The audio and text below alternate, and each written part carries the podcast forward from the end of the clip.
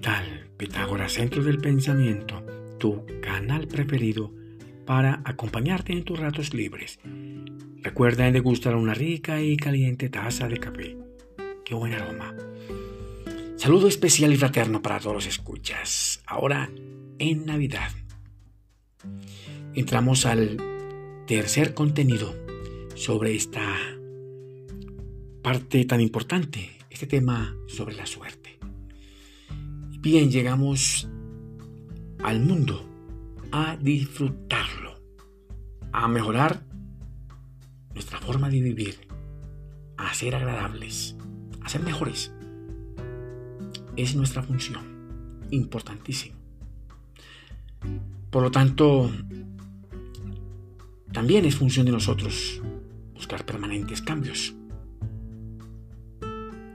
en nuestra mente egoica y también en nuestra parte externa, en esos entornos a veces absurdos que a veces lo llamamos mala suerte. Pregunto de qué depende nacer con o sin una suerte buena o una suerte mala. Dicen los que saben que es difícil saberlo. Dicen los que saben que es difícil influir en ese evento tan inesperado y tan misterioso como lo es la suerte. El Creador Perfecto diseñó un ser humano imperfecto. Él tuvo motivos para hacerlo así. Ese mismo ser humano es quien debe determinar y controlar lo que le debe llegar, o sea, lo que es, lo que se debe ganar. Solamente eso es lo que debe entender. Pregunto, ¿depende de la reencarnación que tuvimos o de los antepasados acerca de nuestra suerte? Saben dicen que es una pregunta muy difícil. Solo se sabe que para traspasar los filtros críticos de una mal llamada suerte, es menester realizar cambios profundos y definitivos a nivel de creencias, criterios, hábitos, sentimientos y de conductas. Los seres humanos tienen numerosos paradigmas, pensamientos, creencias que no corresponden a la verdad. Para controlar la mente egoica, el hombre ha creado tabúes, miedos y temores eternos. ¿Existe alguna estrategia que influya a saber las causas y poder cambiar la suerte? Pregunto. Por favor, responde allá en tu lugar secreto, en silencio y en reflexión. Comentan los sabios.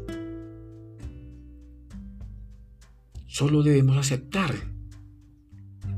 lo que nos llega del Creador, de arriba. Influir en la suerte depende de muchas condiciones, entre ellas cambiar el entorno y transformar nuestra mente egoica.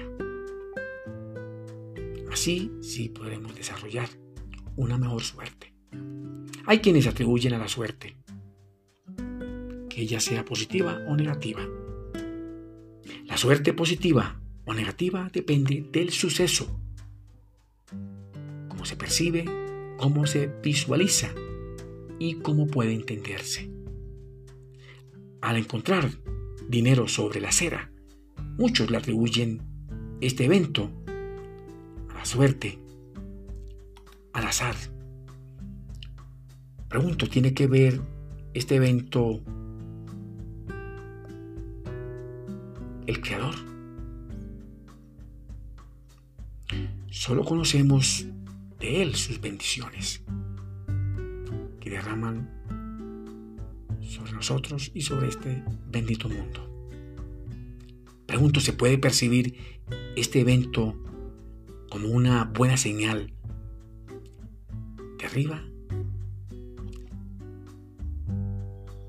Sí, se puede percibir, se puede sentir estas bendiciones. Si encontramos dinero o algo en la calle, este evento nos puede condicionar. O sea, condiciona nuestra mente a creer que es buena suerte y que fue mala suerte para aquel que lo perdió. Podría ser una señal también para recordar el buen camino un proyecto económico. Al encontrarme una moneda, un billete, yo puedo decir, esta señal está indicando que debo ponerme pilas con mi proyecto económico. Eso también lo dicen los sabios. Según el paradigma mental que se tenga sobre la suerte, esta clase de sucesos, sea, encontrar algo en la calle, se comprende como una buena suerte. Encontrar dinero solo es un evento que llega y pasa. Solo eso es, según los sabios.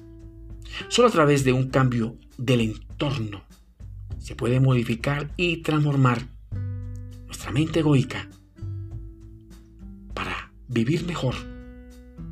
El resto de cosas y eventos que difícilmente no podemos controlar estarán lejos de nuestra comprensión de nuestra mente egoica. Pero bueno, pregunto, ¿se podría influir con los pensamientos acerca de la suerte? Dicen los que saben que difícilmente podemos influir sobre nuestros pensamientos, pues ellos tratan de limitar nuestra mente egoica y así crear caos, desorden, problemas, hasta violencia. Se necesitan modificaciones estructurales para desarrollar la mente y tener buenos pensamientos. Y así mejorar todos los aspectos y que sirvan para producir los mejores cambios, muy significativos en nuestro nuevo entorno, para conectarnos con esas energías proactivas y acercar a aquellas personas buenas, de buenas costumbres, y sacar adelante estos proyectos para llegar a la cima del éxito. Qué bueno. Te deseo muchos éxitos para ti, tu familia y tus amigos. Que mi Dios el Grande los bendiga y también los proteja. Vemos en el cuarto episodio. Gracias por escucharme.